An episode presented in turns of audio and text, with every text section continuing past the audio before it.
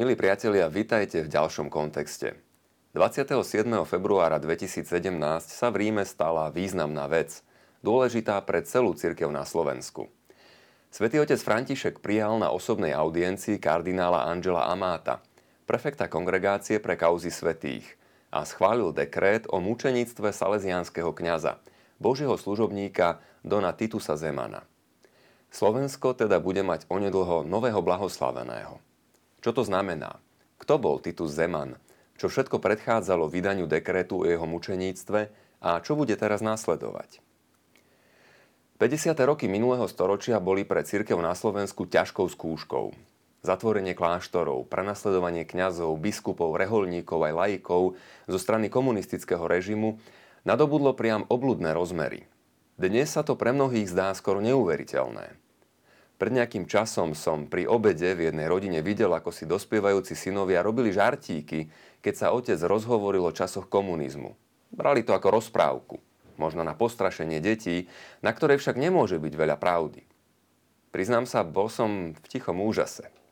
Kto si päťdesiate roky pamätáte, alebo ste z totalitného režimu čo to zažili, viete, že od rozprávky to malo veľmi ďaleko. Snaha o likvidáciu cirkvi na Slovensku bola krutá a priam barbarská. Nebrala ohľad vôbec na nič. Avšak narazila aj na rozhodný odpor, na odvahu mnohých veriacich, tak laikov ako aj kňazov, ktorí sa odmietli poddať. Medzi nimi mladý saleziánsky kňaz, zároveň profesor chémie na gymnáziu, Don Titus Zeman. Režim sa všemožne snažil zastaviť mladý dorast katolíckej viery, prakticky znemožňoval výchovu kňazských a reholných povolaní. Tie sa však prirodzene zastaviť nedali. Rástli v srdciach desiatok mladých ľudí, ktorí hľadali spôsoby, ako na Boží hlas odpovedať. A Titus Zeman, znalý pomerov v zahraničí, rozhodol sa mladým ľuďom pomáhať, aby mohli utiecť z neslobodnej vlasti a študovať vonku. A raz sa možno vrátiť do kňazskej služby na Slovensku alebo pracovať pre cirkev vo svete. Dva prechody cez hranice, pri ktorých previedol množstvo utekajúcich, sa mu podarili. Pri treťom ho napokon chytili, uväznili, kruto mučili. Keď sa už dostal do rúk vyšetrovateľom, eštebákom, dozorcom, nešetrili ho. Bili ho, ale strašne. Doslova hrozne.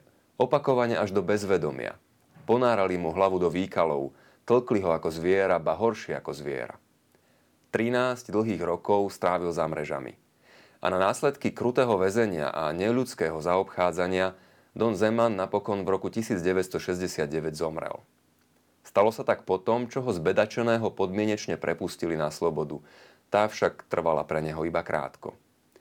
Režim dúfal, že jeho meno zostane zabudnuté, spomienka na neho pochovaná spolu s ním v skromnom hrobe vo Vajnoroch. Ale nestalo sa tak. Don Titus, vedomý si rizika, do ktorého šiel, keď sa rozhodol pomáhať mladým povolaniam za slobodou, napísal: "Aj keby som stratil môj život, nebolo by to márne, keby sa aspoň jeden z tých, ktorým som pomohol, stal kňazom namiesto mňa." Spomedzi množstva mladých mužov, ktorých sprevázal na úteku, bolo dvadsaťjeden vysvetených na kňazov. Nik z nich nezabudol. A veriaci na Slovensku, saleziánska rehoľa aj bratislavská arcidiecéza vyvinuli všetko úsilie, aby spomienka na Dona Titusa Zemana ostala živá aj pre nasledujúce generácie ako memento aj ako povzbudenie. dvadsiateho šiesteho februára dvetisícdesať sa v aule Bohosloveckej fakulty Univerzity Komenského v Bratislave uskutočnilo verejné otváracie zasadanie diecéznej fázy procesu blahorečenia Dona Titusa Zemana.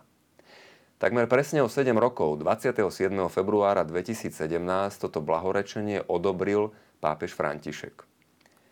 Približme si teraz trochu detailnejšie život Dona Titusa Zemana, ktorého osoba bude v nastávajúcom roku celkom určite v centre pozornosti celej našej cirkvi.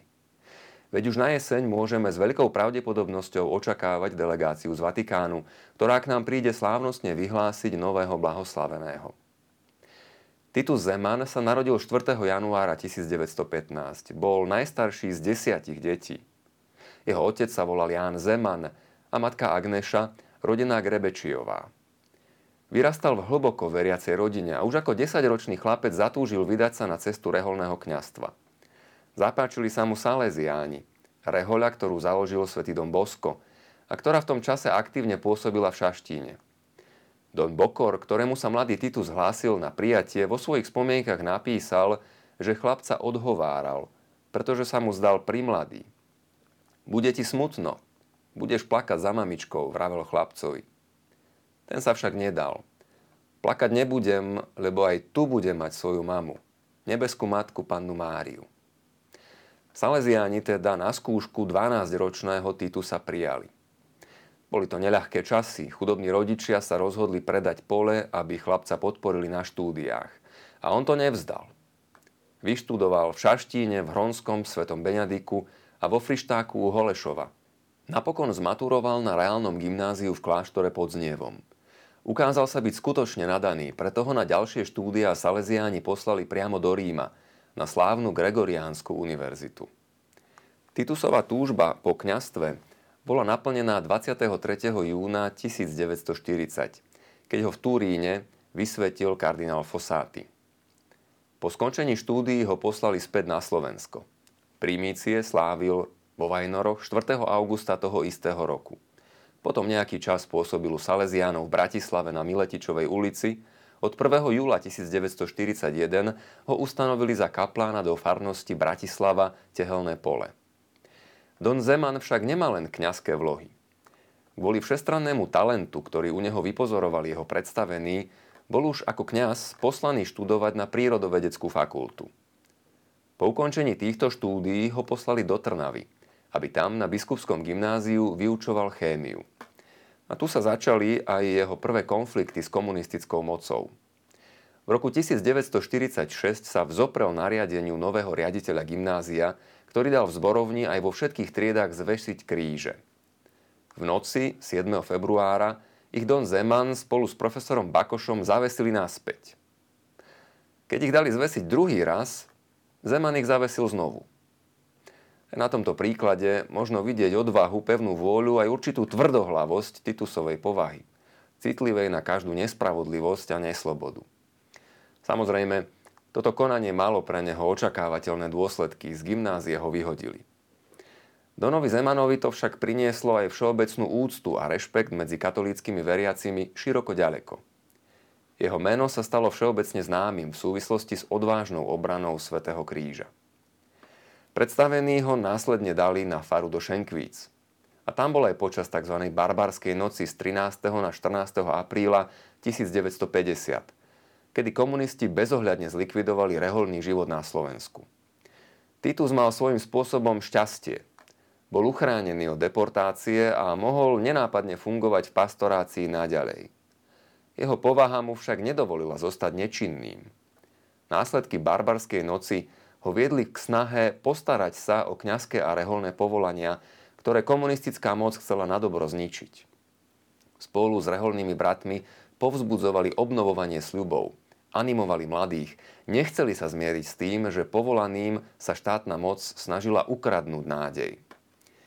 Keďže priestor na pôsobenie na Slovensku sa každým dňom drasticky zužoval, začal Don Zeman uvažovať nad možnosťou odviesť mladých nádejných reholníkov do zahraničia, kde by mohli, tak ako v minulosti on sám, vyštudovať a stať sa kňazmi. Sám však na takéto podujatie nemal dostatok skúseností. V júli v roku devätnásťstopäťdesiat navštívil Dona Zemana na fare v Šenkviciach don Ernest Macák. Keď prišla reč na možnosť pomoci mladým reholníkom, aby sa dostali za hranice, Don Macák mu navrhol, že ho skontaktuje s prevádzačom. Zeman neváhal ani sekundu a návrh okamžite prijal. Spolu potom vycestovali do Borského svätého Mikuláša, kde ho Macák zoznámil s jedným z najskúsenejších prevádzačov, Jozefom Mackom. tridsiateho prvého augusta tisícdeväťstopäťdesiat po prvý raz v sprievode Jozefa Macka previedol šesť saleziánskych bohoslovcov cez rieku Moravu do Rakúska a potom ďalej až do Turína v Taliansku. Tam dorazili o dva týždne na sviatok sedembolestnej Panny Márie. A predstavený saleziánov don Pietro Ricaldone dona Titusa povzbudil, aby sa pokúsil priviesť ešte ďalších a aby pomohol aj prenasledovaným kňazom. dvadsiateho tretieho októbra tisícdeväťstopäťdesiat sa Titusovi podarilo previesť cez Moravu ďalších osem bohoslovcov a tentoraz aj päť kňazov. Koho Titus Zeman vlastne priviedol na slobodu? Nemáme dosť priestoru na to, aby sme sa mohli venovať všetkým, a Ako príklad preto spomeňme aspoň tri veľmi dobre známe mená. Jozef Heriban, Salezián, za kňaza vysvetený v roku tisícdeväťstopäťdesiatpäť v Turíne. Bol misionárom v Japonsku, profesorom svätého písma v Saleziánskom teologickom ústave v Tokiu. Od roku tisícdeväťstosedemdesiatdeväť pôsobil na Pápežskej univerzite Saleziána ako profesor novozákonnej exegézy biblickej teológie, biblickej gréčtiny. Ako hostujúci profesor prednášal biblické vedy na mnohých univerzitách vo svete. Bol to polyglot, okrem japončiny ovládal ešte desať ďalších jazykov. Pre slovenské vydanie svätého písma vypracoval úvodné poznámky k celému svätému písmu aj k jednotlivým knihám Starého a Nového zákona. Pripravil a vydal príručný lexikón biblických vied. V roku dvetisícpäť mu Trnavská univerzita v Trnave udelila titul doktor honoris causa.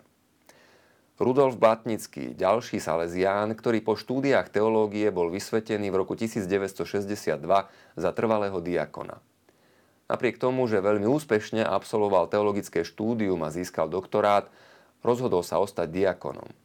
Po založení slovenského gymnázia pri Slovenskom ústave svätých Cyrila a Metoda v Ríme tam vyše dvadsať rokov pracoval ako pedagóg, vychovávateľ a spolupracoval pri vydávaní kníh a časopisov. Na Pápežskej Saleziánskej univerzite prednášal dogmatickú teológiu.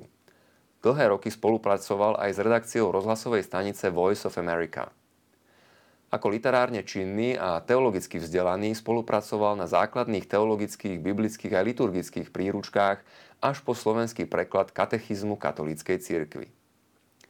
Otec Juraj Terek, pôvodom zo Žiliny, diecézny kňaz, ktorý vyštudoval teológiu v Ríme a potom odišiel do Spojených štátov. Tam absolvoval štúdium fotografie na New York International Institute of Photography. V roku tisícdeväťstosedemdesiatštyri založil v New Yorku nezávislú produkčnú spoločnosť Haleo Communications. Okrem iného nakrútil napríklad deväťdielny televízny seriál o druhom Vatikánskom koncile. Aspoň toľko príklady kňazov, ktorým Titus Zeman pomohol. Po druhej prevádzačskej výprave zostal Don Zeman nejaký čas v Turíne, potom v Linci a späť na Slovensko sa mu podarilo vrátiť až v marci tisícdeväťstopäťdesiatjeden. Prevádzača Jozefa Macka však medzi tým zatkla rakúska polícia a ani po dlhšom čakaní sa stále nemohol dostať na slobodu. Don Zeman sa po váhaní rozhodol, že to predsa len skúsi s iným prevádzačom, Františkom Totkom. Ten však nebol taký skúsený ako Jozef Macko a navyše bol aj neplavec. siedmeho apríla tisícdeväťstopäťdesiatjeden sa teda v Šaštíne zišli šestnásti kňazi a bohoslovci, medzi nimi napríklad dobre známy don Andrej Dermek, mladý salezián Anton Srholec. Nad ránom ôsmeho apríla sa vydali na cestu cez les smerom k Lakšárskej Novej Vsi. Tam sa k ním pripojili ďalší štyria kňazi. V noci však bola búrka a terén, ktorým prechádzali, ostal rozbahnený. Cesta bola dlhá a veľmi únavná. Starší kňazi nevládali sťaženým terénom postupovať rýchlym tempom a zaostali. K rieke Morave prišli deviateho apríla s viac ako trojhodinovým meškaním a zistili, že je veľmi rozvodnená. Navyše v skupine chýbali štyria alebo piati utekajúci. Niektorí kňazi, najmä neplavci, to fyzicky a psychicky už nezvládali, báli sa. Bolo nad ránom a nebolo isté, že sa všetci preplavia na druhú stranu za tmy. Riziko a aj vážne ohrozenie života bolo veľké. Nakoniec sa preto rozhodli, že sa vrátia. Skupina sa postupne rozpadla, po rozchode ich spozorovali pohraničníci a postupne ich za pomoci armády a polície pochytali. šestnásť z dvadsaťdva utekajúcich. To, čo nasledovalo, si môžeme predstaviť. Teda, ak si to ešte dnes vôbec dokážeme predstaviť. Najťažšie chvíle po fyzickej a psychickej stránke som prežíval vo vyšetrovacej väzbe, povedal vo svojich spomienkach Don Titus. Vyšetrovačka trvala v podstate dva roky. Pod oknom som celý čas mal popravisko. A denne tam privádzali ľudí, počúval som strašné, neľudské výkriky a náreky. Ešte aj tam ich mučili. A žil som v neustálom očakávaní, že v ktoromkoľvek okamihu sa otvoria dvere na mojej cele a vyvedú ma na popravisko, hovoril Don Titus. Pozri na mňa. Aj z toho som tak ošedivel, povedal Donovi Krivosudskému pri jednom zo svojich svedectiev. Keď sa má v mysli vrátiť k nepredstaviteľnému mučeniu pri vyšetrovaní, poviem ti úprimne, dodal, že sa ma zmocňuje strašná hrôza. používali neľudské metódy bitia a tríznenia. Opakovane napríklad pri vypočúvaní prinášali vedro plné výkalov zo žumpy. Ponorili mi doň hlavu a držali, až kým som sa začal dusiť. Obrovské kopance do celého tela, silné údery s nejakým predmetom, za ucha. Po jednom takomto za uchu som celkom ohluchol. A bili, a bili, a bili. Tých vypočúvaní bolo päťdesiatosem. Keď neskôr domov prišli jeho šaty vo veste, našli povrázok v tvare ruženca s uzlíkmi. Na každé vypočúvanie jeden. Kruto vypočúvali aj ostatných Saleziánov. Andrej Dermek spomína, že počas vypočúvania, keď ani po bitke nechcel priznať, čo tvrdili, odviedli ho do druhej miestnosti. Tu som odrazu uvidel vychudnutého Titusa so zakrvavenou tvárou, hovorí Dermek. Osobnou konfrontáciou nás chceli donútiť k priznaniu vymyslených skutočností. Chceli, aby sme sa navzájom videli, akí sme dobití, a tým nám dokazovali, že sa nezastavia pred ničím. Súčasťou sadizmu bolo aj nočné ležanie na betóne na chrbte s roztiahnutými rukami, úplne nahý. A keď sa schúlil od zimy, hneď na ňo vyliali vedro studenej vody. Druhý deň musel stáť na jednej nohe. A ak dal nohu dole, dostal bitku. Don Titus bol v obžalobe opísaný ako nepriateľ štátu, špión v službách Vatikánu, vlastizradca. A prokurátor žiadal trest smrti. Pre režim sa však napokon ukázalo výhodnejšie neriskovať vytváranie mučeníka, ktorý bol dobre známy medzi kresťanskými veriacimi, a tak trest padol vo výške dvadsaťpäť rokov. Všetci pochytaní účastníci úteku dostali dohromady tristoosem rokov väzenia. Vynesenie rozsudku nad Donom Titusom Zemanom a jeho spoločníkmi bolo podnetom aj pre rehoľnú sestru Zdenku Cecíliu Šelingovú a skupinu ľudí zo štátnej nemocnice v Bratislave, aby sa pokúsili oslobodiť odsúdených z väznice Krajského súdu. Ale aj ich dvadsiateho deviateho februára všetkých zaistili. Pre Titusa Zemana nasledovalo dlhých trinásť rokov vo väzniciach. V Ilave, v Mírove, v Jáchymove, kde holými rukami triedili radioaktívnu rudu. Bez akejkoľvek ochrany. V Leopoldove, vo Valdiciach, kde bol podobne ako Ján Chryzostom Korec zaradený do brúsiarne skla. V posudku z Jáchymova sa na Dona Titusa píše: jeho postoj k práci bol veľmi dobrý a z tejto stránky bolo na neho spoľahnutie. Pracoval v kolektíve, ktorý sa radil medzi najlepšie.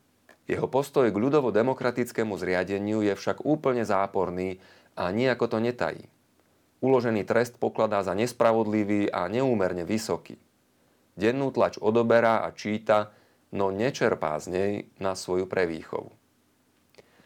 To všetko trvalo až do desiateho marca tisícdeväťstošesťdesiatštyri. Po uplynutí polovice trestu bol Don Zeman podmienečne prepustený na slobodu s podmienkou na sedem rokov. Naďalej však bol trápený, sledovaný, dokonca s ním zaobchádzali ako s pokusným materiálom pre lekársky výskum. Ako malá útecha prišlo Titusovi Zemanovi dovolenie slúžiť svätú omšu pri bočnom oltári vo Vajnoroch, ale len v civilných šatách a bez prítomnosti veriacich. Keď mu po niekoľkých mesiacoch dali dovolenie spovedať, často vraj ani nejedol, aby mohol čím skôr sedieť vo spovedelnici. Ja musím čakať na hriešníka a nie hriešník na mňa, hovoril s rozžiarenými očami. Mal neopísateľnú radosť, keď pri dočasnom uvoľnení pomerov v roku devätnásťstošesťdesiatosem dostal dovolenie slúžiť svätú omšu verejne. Stále síce musel pracovať ako skladník, avšak jeho život prenikla nebývalá radosť z možnosti vykonávať aj vlastné kňazské poslanie. August devätnásťstošesťdesiatosem však zmrazil nádeje, ktoré sa začínali črtať nad bývalým Československom. V septembri devätnásťstošesťdesiatosem srdce Titusa Zemana zasiahol infarkt. Ako by nevládalo zniesť ďalšiu porobu, ktorá sa rútila na jeho rodnú krajinu. ôsmeho januára devätnásťstošesťdesiatdeväť srdce Titusa Zemana na dobro dotlklo. Len týždeň predtým, ako sa na protest proti okupácii a pokračovaniu neľudského režimu v Prahe upálil známy Ján Palach, podotkli vtedy pri spomienke Svetovej spravodajskej agentúry. jedenásteho januára devätnásťstošesťdesiatdeväť Dona Titusa Zemana pochovali v rodných Vajnoroch. Na tomto mieste odpočíva bojovník, ktorý dobojoval, kňaz, ktorý doslúžil svoju celoživotnú svätú omšu. Hovoril na pohrebe kňaz Andrej Dermek, jeden z účastníkov nedokončeného pochodu za hranice. Členovia výpravy sa na Zemana nikdy za neúspech nehnevali. Nebolo nám dané, aby sme cez rieku prešli, hovorievali.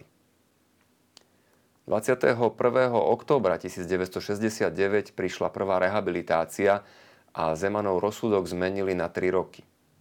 dvadsiateho siedmeho februára tisícdeväťstodeväťdesiatjeden nasledovala druhá rehabilitácia a Don Titus Zeman bol in memoriam oslobodený od všetkých trestov. V roku devätnásťstodeväťdesiat bol však istou zhodou okolností ustanovený práve za farára vo Vajnoroch mladý kňaz Stanislav Zvolenský. Dnes bratislavský arcibiskup metropolita spomína na sestru Dona Titusa Zemana, ktorá mu rozprávala o živote svojho brata kňaza Saleziána na hrob, ktorý našiel na miestnom cintoríne vo Vajnoroch. Monsignor Zvolenský, ustanovený na čelo bratislavskej arcidiecézy v roku dvetisícosem, už v dvetisícdesať otvoril diecézny proces mučeníka Titusa Zemana. Dokumenty a svedectvá zbieral už predtým od roku dvetisíctri synovec Dona Titusa Michal Titus Radošinský. Proces sa začal v roku dvetisícdesať žiadosťou slovenského saleziánskeho provinciála, ktorú prijal generálny predstavený Saleziánov v Ríme. Ten požiadal bratislavského arcibiskupa, aby napísal na kongregáciu pre kauzy svätých do Vatikánu. Proces blahorečenia má dve fázy. Prvá je diecézna, tá sa uskutočnila v Bratislave pod vedením arcibiskupa Zvolenského. Tento tribunál zasadal spolu štyridsaťpäť krát. Vypočul svedkov, prijal správu historickej komisie, dozoroval exhumáciu telesných pozostatkov a prijal posudky cenzorov, teológov. Na záverečnom zasadaní boli všetky dokumenty, približne desaťtisíc strán, zapečatené arcibiskupom a vicepostulátor Salesián don Jozef Slivoň ich odniesol na kongregáciu pre kauzy svätých do Ríma. Tým sa skončila diecézna fáza a nasledovala tzv. Rímska fáza. Na jej začiatku sa spisuje tzv. Pozício. Na približne deväťsto stranách sa opísal čnostný život a mučenická smrť Božieho služobníka Titusa Zemana. Po odovzdaní pozícia ôsmeho júna dvetisícpätnásť pokračoval proces študovaním deviatimi teológmi. Ich záverečné zasadanie bolo siedmeho apríla dvetisícšestnásť, kde jednohlasne prijali mučeníctvo Božieho služobníka Titusa Zemana. Právosť mučeníctva sa podľa generálneho postulátora Salesiánov Pierluigiho Cameroniho dokazuje na troch úrovniach. Prvou je mučeníctvo materiálne, keďže Dona Titusa nezabili priamo. V tomto prípade to znamenalo dokazovanie, že zomrel následkom mučenia a prenasledovania. Potom bolo treba preukázať mučeníctvo formálne zo strany prenasledovateľov, teda v tomto prípade totalitného režimu, ktorý mal úmysel eliminovať ľudí, ako bol Don Titus. A do tretice bolo treba dokázať formálne mučeníctvo zo strany samotného mučeníka, teda jeho ochotu vyliať krv. Všetky tieto tri prvky boli v danom prípade preukázané. V útorok dvadsiateho prvého februára dvetisícsedemnásť na riadnom zasadnutí komisie kardinálov a biskupov na kongregácii pre kauzy svätých vo Vatikáne bola finálne prerokovaná kauza slovenského Salesiána Titusa Zemana. Komisie vyjadrili svoju pozitívnu mienku o mučeníctve Božieho služobníka, čím sa tento proces blahorečenia dostal k svojmu završeniu. Len niekoľko dní na to, dvadsiateho siedmeho februára dvetisícsedemnásť, Svätý otec František na podnet prefekta kongregácie pre kauzy svätých kardinála Angela Amáta schválil dekret o mučeníctve Božieho služobníka Titusa Zemana, ktorý umožňuje, aby bol tento salesiánsky kňaz vyhlásený za blahoslaveného. Čo bude nasledovať? Po podpise svätého otca čakáme ešte na odpoveď zo štátneho sekretariátu Vatikánu, lebo proces blahorečenia bude mimo územia Vatikánu.